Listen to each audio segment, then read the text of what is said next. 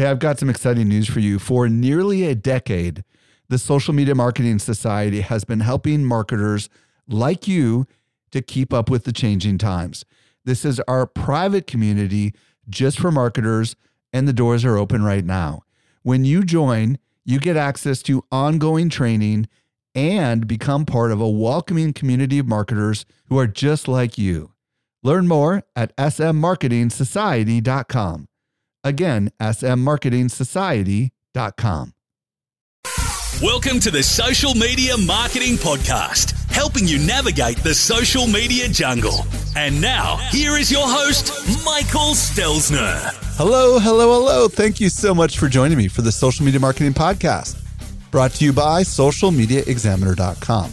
I'm your host, Michael Stelzner, and this is the podcast for marketers and business owners who want to know what works with social media. Today, I'm going to be joined by Tara Zirker, and we're going to talk about what to do when your Facebook ads fail. And trust me, if you've done Facebook ads, there's a really good chance you've had a few fails on your docket, if you will. You're going to love, love, love capital L O V E this episode. We go through some amazing stuff. By the way, if you want to reach me, I'm at Stelzner on Instagram. You can also email podcast at socialmediaexaminer.com. And if you're new to this podcast, hit the subscribe button. And one last thing if you are on Clubhouse, I am at Stelzner on Clubhouse. Let's transition over to this week's episode with Tara Zirker. Helping you to simplify your social safari. Here is this week's expert guide. Today, I'm very excited to be joined by Tara Zirker. If you don't know who Tara is, you need to know who she is. She is a Facebook ads expert and founder of the Successful Ads Club, a membership site designed to help marketers improve their Facebook and Instagram ad results. Tara, welcome back to the show. Thank you so much, Mike. It's so good to be back. Today, Tara and I will explore what to do when your Facebook ads fail, and they inevitably do, to deliver on the results that you expected. So, this is going to be exciting. Tara, let me start with this question Why do so many of us marketers struggle with our Facebook ads? Mm. Well, that's kind of a loaded question, Mike. There's a lot of reasons why. But really, there's kind of two main categories, I feel like, um, where Facebook ads start to fail. So, one, the first category would be technical mistakes, and the second category would be creative mistakes. And so you can kind of boil it down to those two buckets. And that's a good assessment tool because then you can start to see like, okay, am I making a technical error or am I, you know, is my messaging off, my creative off, and it's not resonating with the audience? And then you can start to kind of attack each one of those categories depending on where you see your ads failing.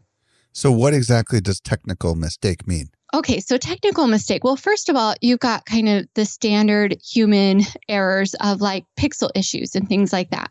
Mm. We're not really going to get into that too much because that would be maybe a little bit too deep and difficult for a podcast plus not very exciting to listen to but but that that is an actual error that people make they don't install the pixel correctly and then facebook's not understanding where the conversions are you know so there's things like that but there's errors that we definitely need to address today such as you know people have very high expectation about boosting posts, for example, or running website traffic ads. And those are not going to be your most effective ads ever, pretty much. Website traffic is a little bit hit or miss. Sometimes people do have success with website traffic, but for the most part, if you're looking for emails, phone numbers, or credit card transactions as kind of your end result, you should be doing a different type of ad altogether. And so we'll, we'll get into that too. And so those are button clicks. Those are just simply selecting a different type of ad from the Facebook library of ads. And then another technical mistake that I would love to talk about is just not setting up your ads correctly or having the right structure or even budgeting them correctly. That can cause a lot of slowdown or stalling on your ads. We're probably going to focus mostly on the creative stuff today, is what I'm hearing you say, right? For sure. For sure. This is where I feel like most of the mistakes are found and also they're honestly the most easily resolved. Let me ask you this question before we get into that. Yeah. let's do it. One other mistake that could be the case is unrealistic expectations, right? I mean, we didn't oh, really oh, talk about that, but let's talk about that just a little bit. oh, I love that mistake. That's probably like the mistake that 98% of marketers are making all the time, right? So you kind of have to understand what are the industry standards. Well, in particular for your industry, for your niche, for your funnel type you know what would be the standards for example for a checklist versus get a free quote sort of funnel? So you got to kind of understand like what would be the ranges for those. And after seeing literally i can actually say literally thousands and thousands of ad accounts at this point. What i will tell you mike is and I've had clients pour infinite amounts of resources into trying to beat their industry metrics. You know, like I'm going to be the outlier that that has a funnel that just converts like like nobody's ever seen before. And uh, that's not the case. Uh, you know maybe they beat their industry metrics by one or two percent. But for the most part if you're doing well as a marketer you're going to still be within those standard ranges. If you're doing excellent as a marketer you're going to be on the upper end of those standard ranges.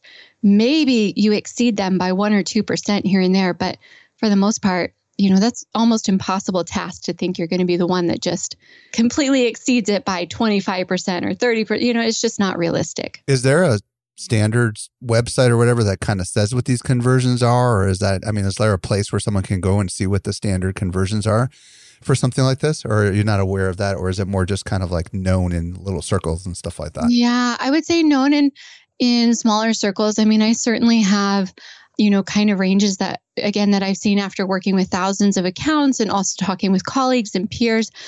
But I would say, and I've got actually some of those standards in my notes here. We can kind of go through them, especially as we talk about landing page conversion rates and creative. Cool. You know, what should your metrics be for to know if your creative is actually landing with your audience?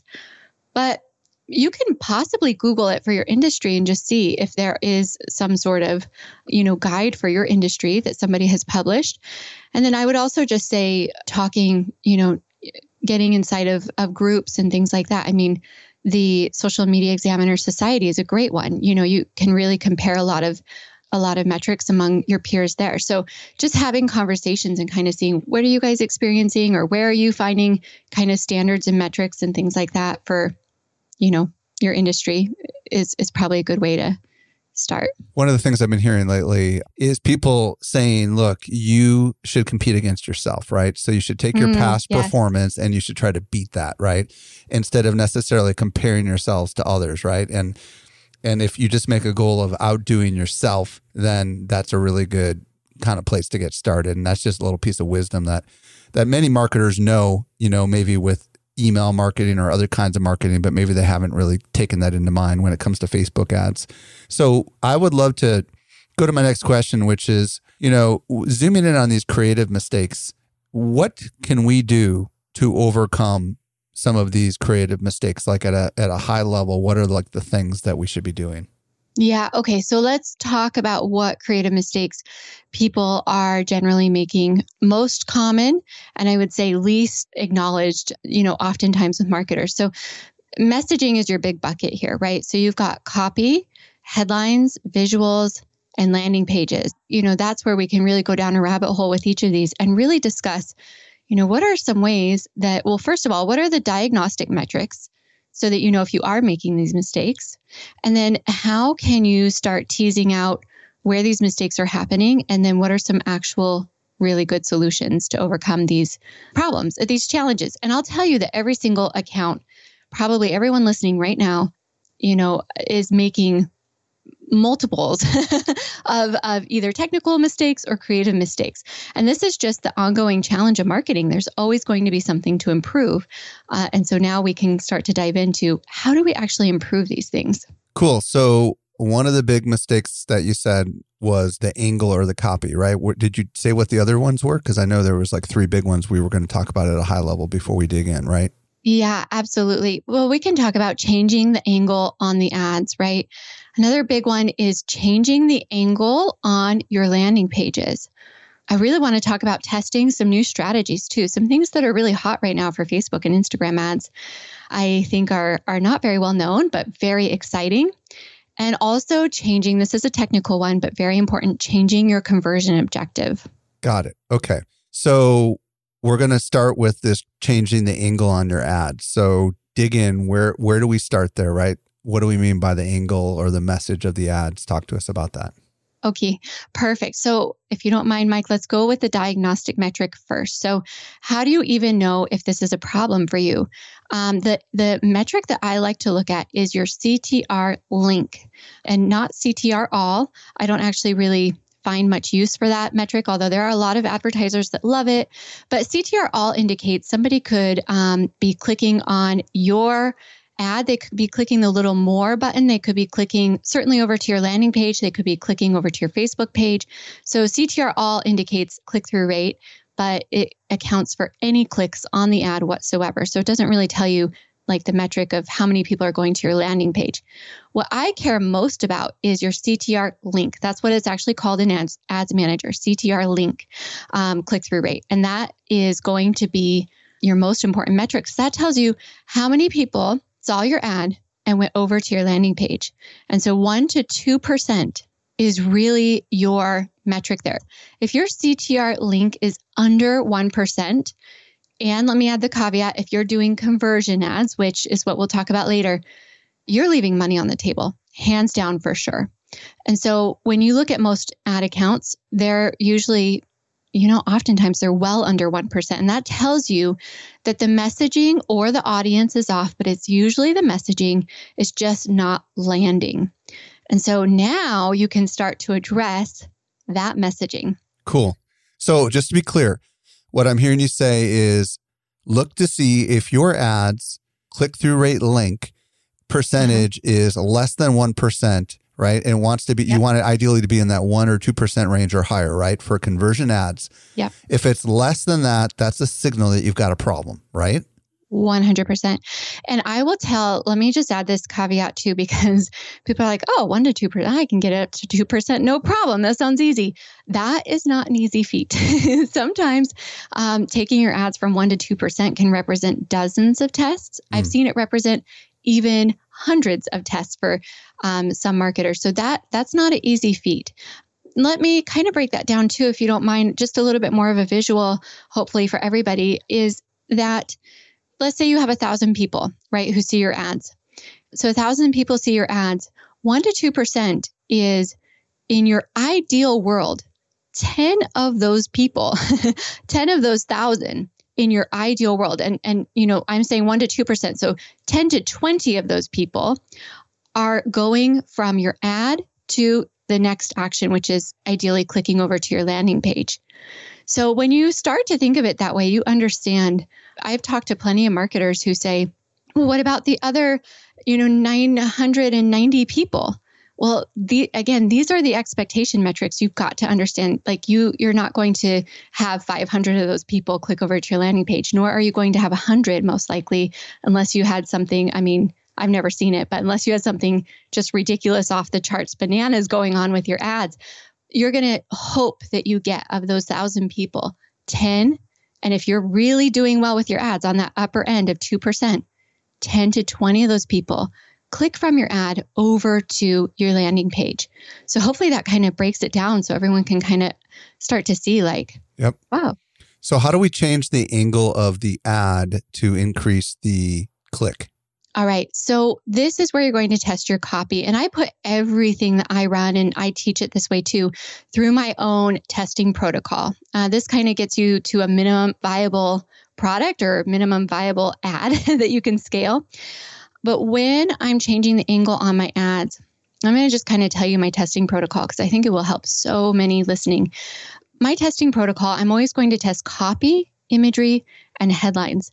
And here's the funny thing about copy. What I have noticed, you know, after spending tens of millions of dollars on Facebook and Instagram ads, the thing that actually makes the biggest difference with copy is the length. And I, I, think that's so surprising, but it comes out of testing um, every time that the length is one of the more important factors. And it is honestly going to vary for every single ad account out there. You know, some people do really, really well with super long copy, and some people do really well with one sentence type ads. And so I'm always going to test three lengths of copy short copy, which I consider to be a couple of sentences, medium copy, a couple of short paragraphs, and long copy as long as it takes to tell the story. That could be, you know, it could be a thousand words, it could be 2,000 words, it could just also be three short paragraphs. But basically, those three lengths I have noticed have made the biggest difference in most people's ad accounts. Quick question. We're going to run a test of copy first to find a winner before we move to the uh-huh. next thing, right? Is that important to talk about that this is a sequence, right? This is a sequence. So, the way that I do my testing protocol is you're going to run all three of your copy length variations against the same imagery. So, if you're choosing a video or a static image, you're going to, all three of those copy tests would have the same image. They would have the same headline. They would have everything else the same. You're just adjusting that one variable. So, you want to be as scientific as possible about this. Okay once you got to and you typically want to let that run. It depends on your particular you know ultimate conversion. Maybe you're collecting emails. That's the easiest one. If you're collecting emails you're probably going to let that run for you know two or three days spending about 20 to 40 dollars per day. Basically you want to let each of those tests get to a minimum of 1000 in reach and that's really the minimum but you can get a lot of good work done with just you know 1000 in reach and then you're going to look at the best one. And now you're going to switch it over to, I like to do imagery next. It really doesn't matter the order. And when you say best, you mean best for the click through rate link, right? Is that what we're talking about here? Is that the metric? Yeah, best for conversions, actually. Oh, okay. You want to let each of these get a minimum of a few conversions, ideally. Okay. I would say a minimum of a thousand in reach or seven conversions. Now, I'm talking this is kind of baby budget testing, right? Let's say you're working with bigger budgets. You're for sure going to spend more time and more budget testing that. Maybe you let them go for, you know, five to seven days or even longer, and you let each ad set spend 100 200 it depends on your budget but you might let it run longer just to to really prove that that is the best copy variation. Well, let me ask you this question. What if your conversion objective is a sale? Do you still want to wait for seven? Because that could take a while, right? Could take a while, but I would definitely encourage waiting for sales to come through for sure. Okay. Because some people are going to be really interested in what your ad copy says and they might click over.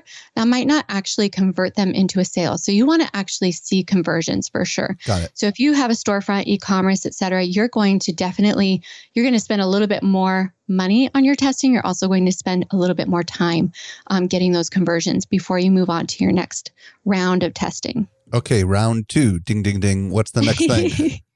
well, I like to test imagery next. So I will test anywhere from three to five images at a minimum. And if I'm really going aggressive, I'll probably test, you know, upwards of 10 images, etc. And actually, I say images, I should say visuals, because I love to test static imagery, which can include undesigned and designed photos, Undesign meaning photography versus illustration kind of work. Is that what you mean by well, that? You could absolutely include that. What I mean is just photos without any design or text on them. I see. I actually call them raw, raw photos. I don't know why I call them that. I'm sure there's a better design term, but just photos that are plain, no text or imagery. Sometimes, oftentimes, those outperform anything else. Hmm. And then you want to test some that are, you know, designed and branded to your company's aesthetic. I also like to test when I'm testing visuals. If I have them available, I love to test videos and GIFs. GIFs are huge, massive, massive. Um, we are seeing su- success with GIFs across the board. And so I have a lot of theories on GIFs, but they are amazing. Real quick on the GIFs, do you have to make your own because you probably can't use like certain ones in advertisements, right? Yeah, for sure. I would definitely avoid anything that could be, you know, yeah, yeah, you would want to make your own. I would say is best practice. Right. And I'm sure there's GIF libraries where it's, you know, royalty free GIFs, or you could even purchase GIFs too. But I would say make your own. It's just easier. And I think it's more on brand as well. Facebook owns Giphy, if I'm not mistaken, but I don't think they'll allow you to put them in ads, right? Or I don't think so. Well, yeah. definitely it's not part of the photo library, which they do offer. Got it. You know, hundreds of thousands of free stock photos, but yeah, GIFs are not part included in that. Do you recommend running images up against video up against GIFs all at once or Yeah. Okay. I just kind of do in that round of testing, I test all my visuals. And certainly again, if you had more budget for test because remember, every test that you do, you're going to spend money on. So, you know, this testing protocol I'm giving you is pretty skinny, pretty minimum. And so you're getting to that minimum viable ad, we'll say. But if you had a bigger budget and you had plenty of, you know, budget to test all you wanted, then yeah, you could definitely break it up into a round of testing static imagery, a round of testing videos and GIFs, and then you could do a playoff of, you know, your your top one or two from each of those categories. You could definitely go down the rabbit hole with that. So we've talked about first with copy, second with visuals. Mm-hmm. What's the third? And then headlines. One of your favorite things, Mike. So, headlines, you definitely want to test. I always say three to five headlines and just make sure that you have the best headline. And Mike, I don't know how you feel about this being, you know, what I would say is a masterful copywriter, but I feel like the more direct the headline, the better. Well, this is fascinating because I've had a lot of discussions with a lot of people on this because yeah. the headline is below the image, right? So it's at the uh-huh. bottom of the ad. Yeah. We're not talking about creating like an all caps artificial headline at the top of the ad. So it is something that people see. Like I've had Ken Moskowitz on the show and he believes that it's kind of like the last of the net as people are scrolling, right? Like the headline. yes, if the copy doesn't grab them and the visuals don't grab them, then the headline is your last chance, right? I love that. Is that your stance as well? Oh, yeah, for sure. And I have found that when people get super creative with their headlines, I have found that they don't work very well. Mm. So things as simple as download now, sign up, mm. check us out, you know, things like that can often work really, really well. So I feel like people can get really stuck on headlines. And for me, what I maybe because I'm just a no nonsense sort of person, what grabs me most are simple, direct headlines. And what I see to be most effective among our members are simple, direct headlines. There's, of course, going to be exceptions to that. You know, there's always that really creative headline that surprises me um, that it works so well, but it does. So there's exceptions to all of this, of course. But I would say the more direct and simple, the better as a copywriter when i'm writing a headline for like an email or for um, you know an article i'm typically focusing on desired outcomes or oh, yeah. or phrases that people are naturally like how to blank right but i would imagine in this case the kinds of headlines you were referring to are almost the call to action, right? So I would imagine you're using this in lieu of the call to action button. Is that correct? Or are you using both? Well, unfortunately, Facebook used to allow us to have no button as our call to action button, which was honestly the best across the board. It always tested so well. But now they're forcing everybody to have a button. And mm. so, what I have found to be the most effective is, you know, it goes back and forth for me. It toggles in the data that I see between sign up and learn more. Mm. Um, download now can be very effective depending on what your your actual offer is, and uh, purchase purchase now mm. is really good as well. Yep, it probably depends on what your objective is. I would imagine, right? If it's a remarketing ad or something. Absolutely. Okay, so we spent a lot of time talking about how to change your angle of your ad by talking about your copy and your visuals and your headlines and trying to get to that ideal click through rate. Let's talk about the landing page, right? Because this mm. is the mm. other side of it, right? That could move the needle. You could do nothing on your ad and move the needle by changing the destination, right? Talk to us a little bit about that. Absolutely. Okay, diagnostic metric for your landing page. Let's talk that because that is really important uh, sometimes people aren't aware that their landing page, their actual conversion rate makes a massive difference on their ad costs. And I could walk through all of that, but I don't think we have enough time. So here's your metrics. You want 30% or more if you're doing email capture. And um, and and sometimes people kind of balk at that and they say, "Whoa, I don't know, you know, 30% seems high already." If you're capturing emails for training, a, a download, a free, you know, a freebie, a checklist, etc., I would say you can be easily pushing that up to 40% or even higher. 5 to 15% if you are, and, and, this would be very industry dependent, very niche dependent. But if you are booking in, let's say, consultations, free quotes, things like that, I'm, I'm going to give you that, that basic range of 5 to 15%. And then it would be very specific. You know, you'd have to kind of research for your own industry or um, niche for that to make sure that fell in line with what everyone else is seeing. 1 to 10% for ecom. And people will say 10% for ecom. I have seen it with my own eyes many, many times. But really, I would say excellent range would be, or kind of an excellent starting range would be 3 to 5%. If you can hit 3 to 5% on your ecom storefront, you're doing pretty darn well. Well, and if you're selling something that's expensive, it's going to be lower. I mean, we should just oh, flat, sure. flat out say that, right? Like if you're selling like a conference ticket. You're not going to get those kind of conversion rates. You know what I mean? 'Cause It's a complex sale, right? Yes. And that's why I'm saying these are kind of, I mean, you know, for every single business, I would have to kind of look at their offer, look at their their niche, their industry, you know, and, and really make more detailed or customized assessment. But as a general rule, that's kind of these are kind of some categories you can start to compare against. So, what can we do on the landing page to help increase the conversions? Yeah. Sometimes it's a simple headline tweak. Mm. And so I was going to actually just use one of our own headlines. We used to have a headline that was really good called How to Run Ads That Actually Work. Mm. And that's a very simple headline, but it worked really well. And then one day we were looking through some of our survey data and we saw that so many people kept saying headache, headache, headache in their, uh, you know, like Facebook ads are such a headache, or I wish I could avoid the headache of Facebook Oh, let me guess. You said without the headaches, right? Did you do that? yeah. So we just tweaked it how to run effective ads without, and effective was another word that kept coming up. So we just tweaked it how to run effective ads without the headache. And we saw even more success. And so sometimes just tweaking that language and Mike, this is something I've heard you advocate so much is looking at what people are actually saying and bringing that into your messaging. So Absolutely. And I can add a little tip in here, everybody. Please. Google Optimize is your friend. I don't know if you use that or not, Tara, but um, some people use other tools, but Google Optimize allows you to run split tests on a sales page. And what's cool, have you ever used it by chance or no? I have not. I have okay, not. so here's how it works. Basically, it's free and it's part of the Google suite of tools.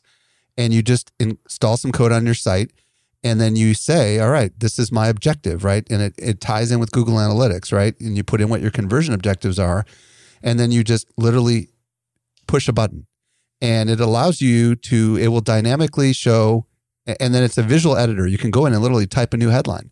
And then you can Oh, let your so experiments run and you can see the results inside of Google Analytics. You can see how it impacts time on site.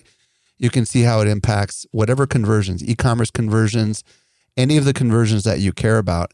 And you can let that run for a while. And that way you can see inside of Google Analytics, which is where everybody tracks a lot of this stuff, anyways, right?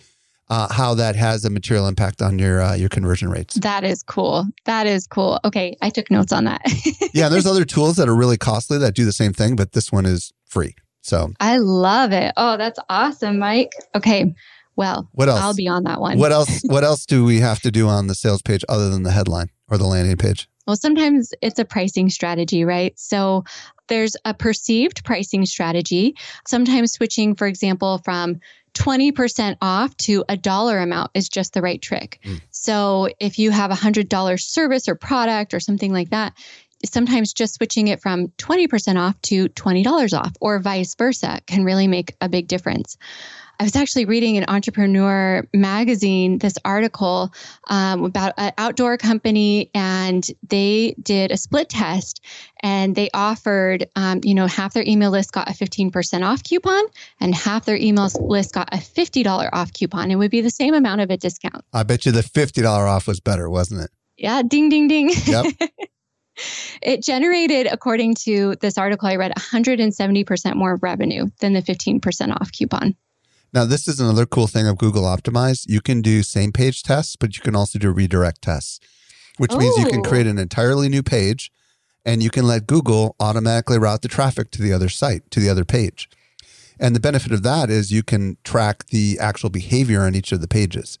And this is where it gets really fascinating, right? So, this is where you can start testing, for example, uh, new paragraphs in different areas of the copy or different pricing models completely. And, you know, as far as Facebook goes, you're just sending them to the same destination.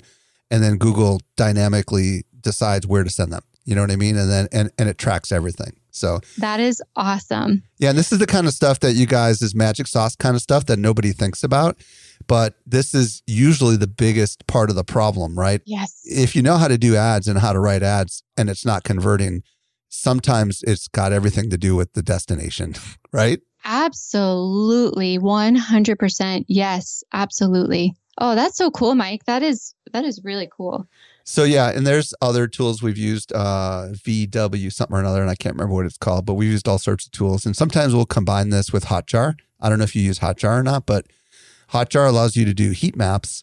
so that you can um, see how far people are scrolling down the page. And then you can watch these heat maps back and you can see if there's certain paragraphs in your landing page that people are like abandoning on. And then you can Mm. try rewording those paragraphs or removing those paragraphs to see if that improves the behavior that you're seeking, which is scrolling down the page. Oh my gosh, so good. Let's talk about dynamic creative a little bit. Yeah. Okay. So this falls into my bucket of testing new strategies, right? This one I love. I think it is so hot right now um, and it's doing really well. Caveat is, you have to test it and see because it doesn't do well for everybody. Okay, so what it is, it is a feature. You turn it on at your ad set level, and then what it does is at the ad level, it opens up the ability to pop in up to 10 images, up to five variations of copy, five headlines, etc. And then it will dynamically match these variations together until it finds the right mix for your audience. Hmm. And what's very cool is at the ad level, you can click a little button at the top and it will it will match the creative to each person's individual tastes and history. Ooh. So, for example, Mike, if you are more likely, let's say most of the ads that you've ever clicked on historically with Facebook have been videos, then it's going to deliver up all the video options to you.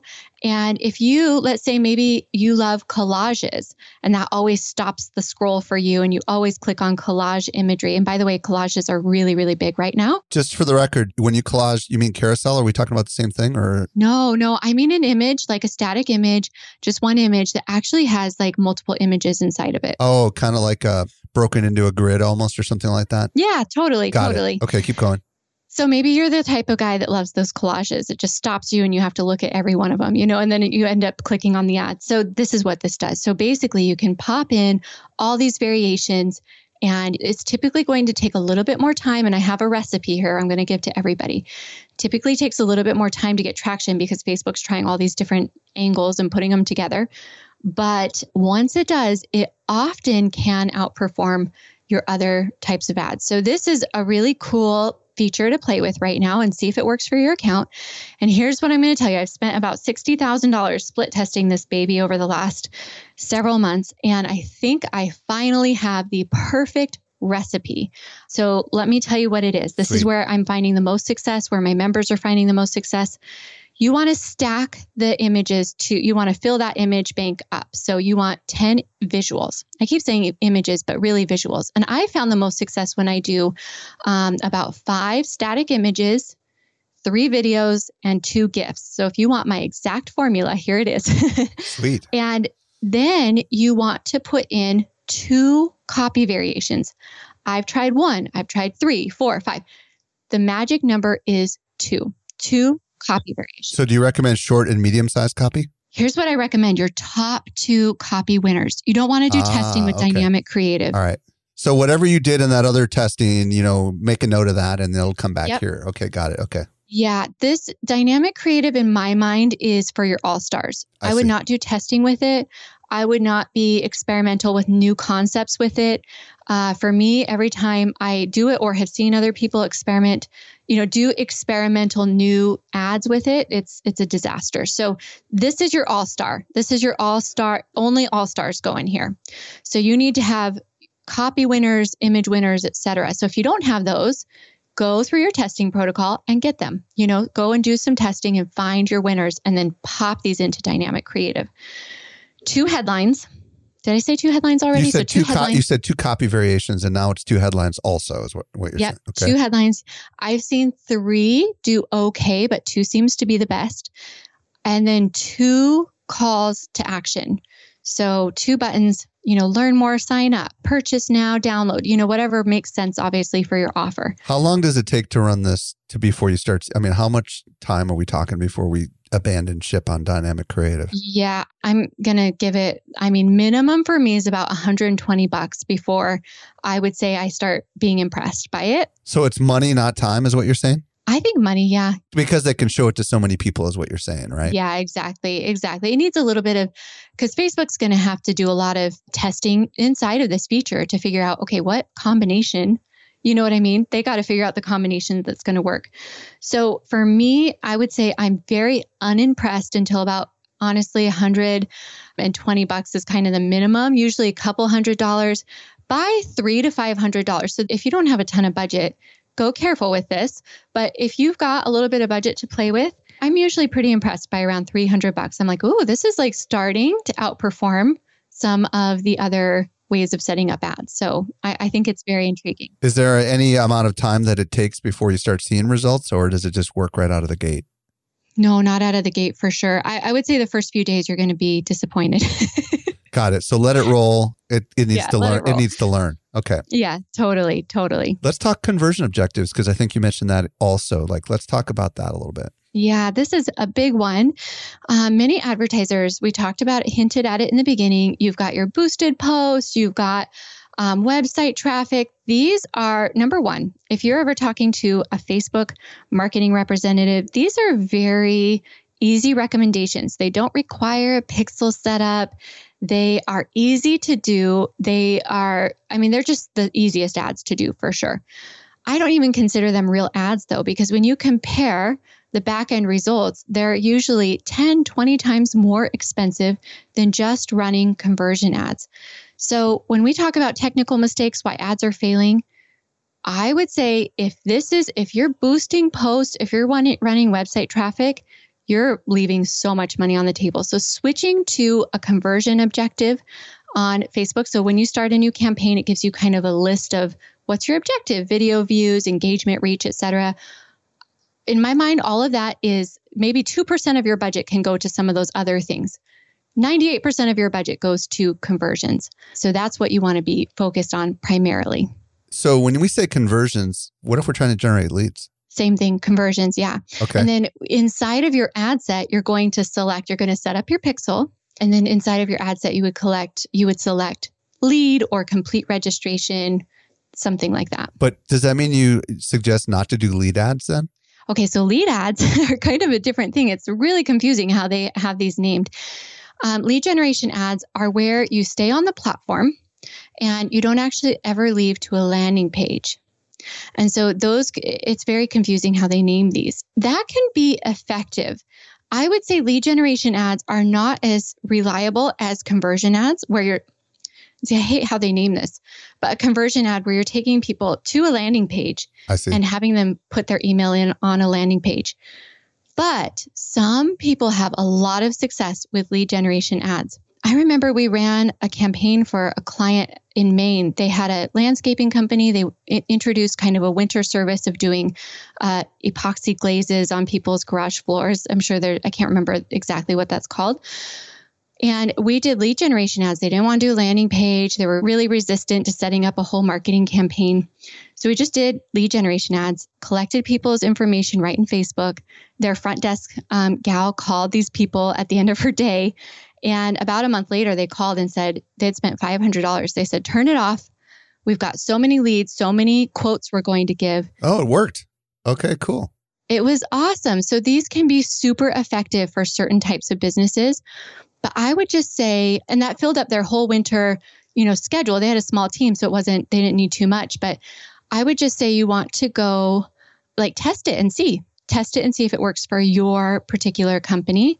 But your primary goal is probably going to be conversion ads. We talked about something when we were prepping for this called warm up ads. Can you talk about that a little yes. bit? Yes. Okay. So, this is another thing, um, another technical thing. Some people just have a hard time getting cold traffic to convert. Or another way that you can think of it is they have an easier time when they have a warm audience that they can remarket to. And so, for two to five dollars a day, and this is really rec- the recommended budget that I give probably 80% of people. If you have a bigger budget, you're going to spend much more than this, but two to five bucks a day will get the job done. You can start running, maybe it's ad showcasing videos of like some of your user generated content, which is so huge right now. It could be ads um, showcasing your process or your facility or your product, etc. And you can run these ads as video view ads. So remember that that 2% that I said 2% of your budget can go to this kind of stuff. This is really great for this. So if you run video view ads or reach ads or engagement ads, and you're just warming up an audience, now those people are very unlikely. You should not expect to see conversions from that. But what you can expect to see is that now people are warming up to you. So when you actually then retarget them with your conversion ads, they're like, oh, I've seen this face before. I've seen this product before. Mm. Um, you know, oh, I've seen, you know, I've, I've, seen this facility before in my neighborhood, whatever it, you know, that building. Um, now they're starting to warm up and they're much more likely to convert. So once you kind of get your conversion ad set up, the next thing that I always recommend people do, start setting out some warm up ads, two to five bucks a day. Uh, heck, you can do a dollar a day. It's fine by me. And now you're building an audience that you can retarget, and they've already been exposed to you for a very inexpensive cost. And now they're much more likely to actually click over and convert. So that's Sweet. kind of another technical thing, also creative, but more technical that you can be doing to really accelerate your success. Tara, you're teaching a two hour workshop for us at the yes. upcoming social media marketing workshops called How to Create Persuasive Facebook Ads That Convert. Can you just tell everybody in a quick minute kind of what they might expect to learn during that workshop?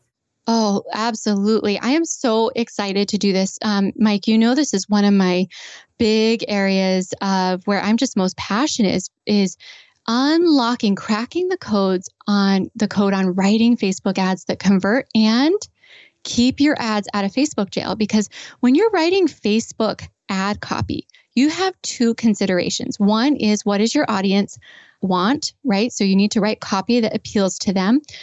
But then number two, this is where most people fall short is what does the algorithm, what will the algorithm allow me to say? Mm. And how do I make my ads uh, you know, write them so they're super algorithm friendly, therefore not going to get rejected, therefore not going to get my account shut down, and therefore going to be less expensive. So there's a balance there. It's a very fine balance, but we're going to talk about finding the right angles for your ads. Now, I think, Mike, you and I discussed in our pre chat, like, we could probably look at any piece of content, a webinar, download, you know, checklist, a, a guide, we could look at that and come up with probably 20 to 50 different headlines just for that one piece of content, different angles. So how do you pick among, you know, all the different options, the best one for your Facebook ads? Now I'm going to talk about copy guidelines that are updated for this year because a lot has changed in the last few months with Facebook policies as well as the algorithm, hooks, ad angles that work, copy formulas. I'm actually live going to write copy for people just to so they can see the process of writing super fast and effective ad copy.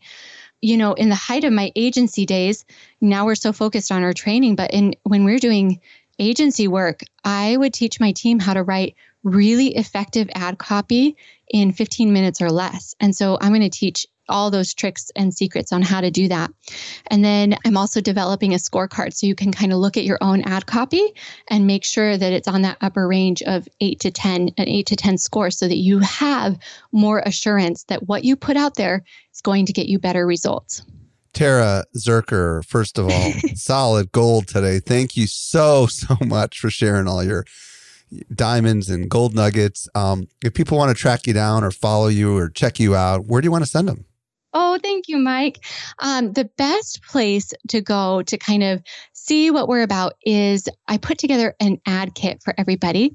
And this is after literally hundreds of consultations with people, people paying me a pretty penny to look at their ad accounts. I looked at all the like top 10 categories of what people were coming to me for, paying me for, and I put together an ad kit that addresses every single one of these problems. So I talk about the 21 words never to use on Facebook. I talk about some, you know, other copywriting headline formulas and things like that, some of these technical mistakes that you can avoid. And so if you go to youradkit.com slash SME, you can download that right now. Perfect. Tara, thank you so much for coming on and sharing your wisdom and insights. We are way better because of it. Thank you, Mike. Was that amazing or was that amazing? I was recently at Social Media Marketing World and I had a chance to connect with some of our best customers. A lot of them listen to our podcast just like you do. Not everyone knows what I'm about to share with you. We do something special here at Social Media Examiner. The best of the best of the guests that you hear on the Social Media Marketing Podcast not only teach at our conference, but they're also part of our secret society called the Social Media Marketing Society.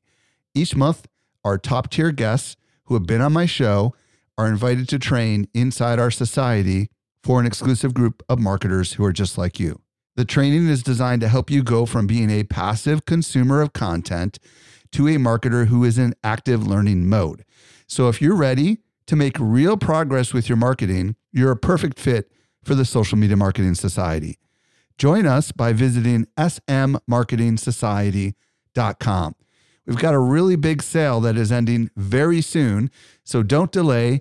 Again, visit smmarketingsociety.com and join today. And by the way, if you missed anything, we took all the notes for you. Simply visit socialmediaexaminer.com slash 441. If you're new to this show, hit the subscribe button. If you've been a long time listener, let your friends know about this show. I am at Stelzner on Instagram. This brings us to the end of yet another episode of the Social Media Marketing Podcast. I'm your host, Michael Stelzner. I'll be back with you next week. I hope you make the best out of your day and may social media continue to change your world. The Social Media Marketing Podcast is a production of Social Media Examiner. Hey, just a quick reminder join the Social Media Marketing Society today and level up your marketing for your company or your clients. Visit smmarketingsociety.com to find out more.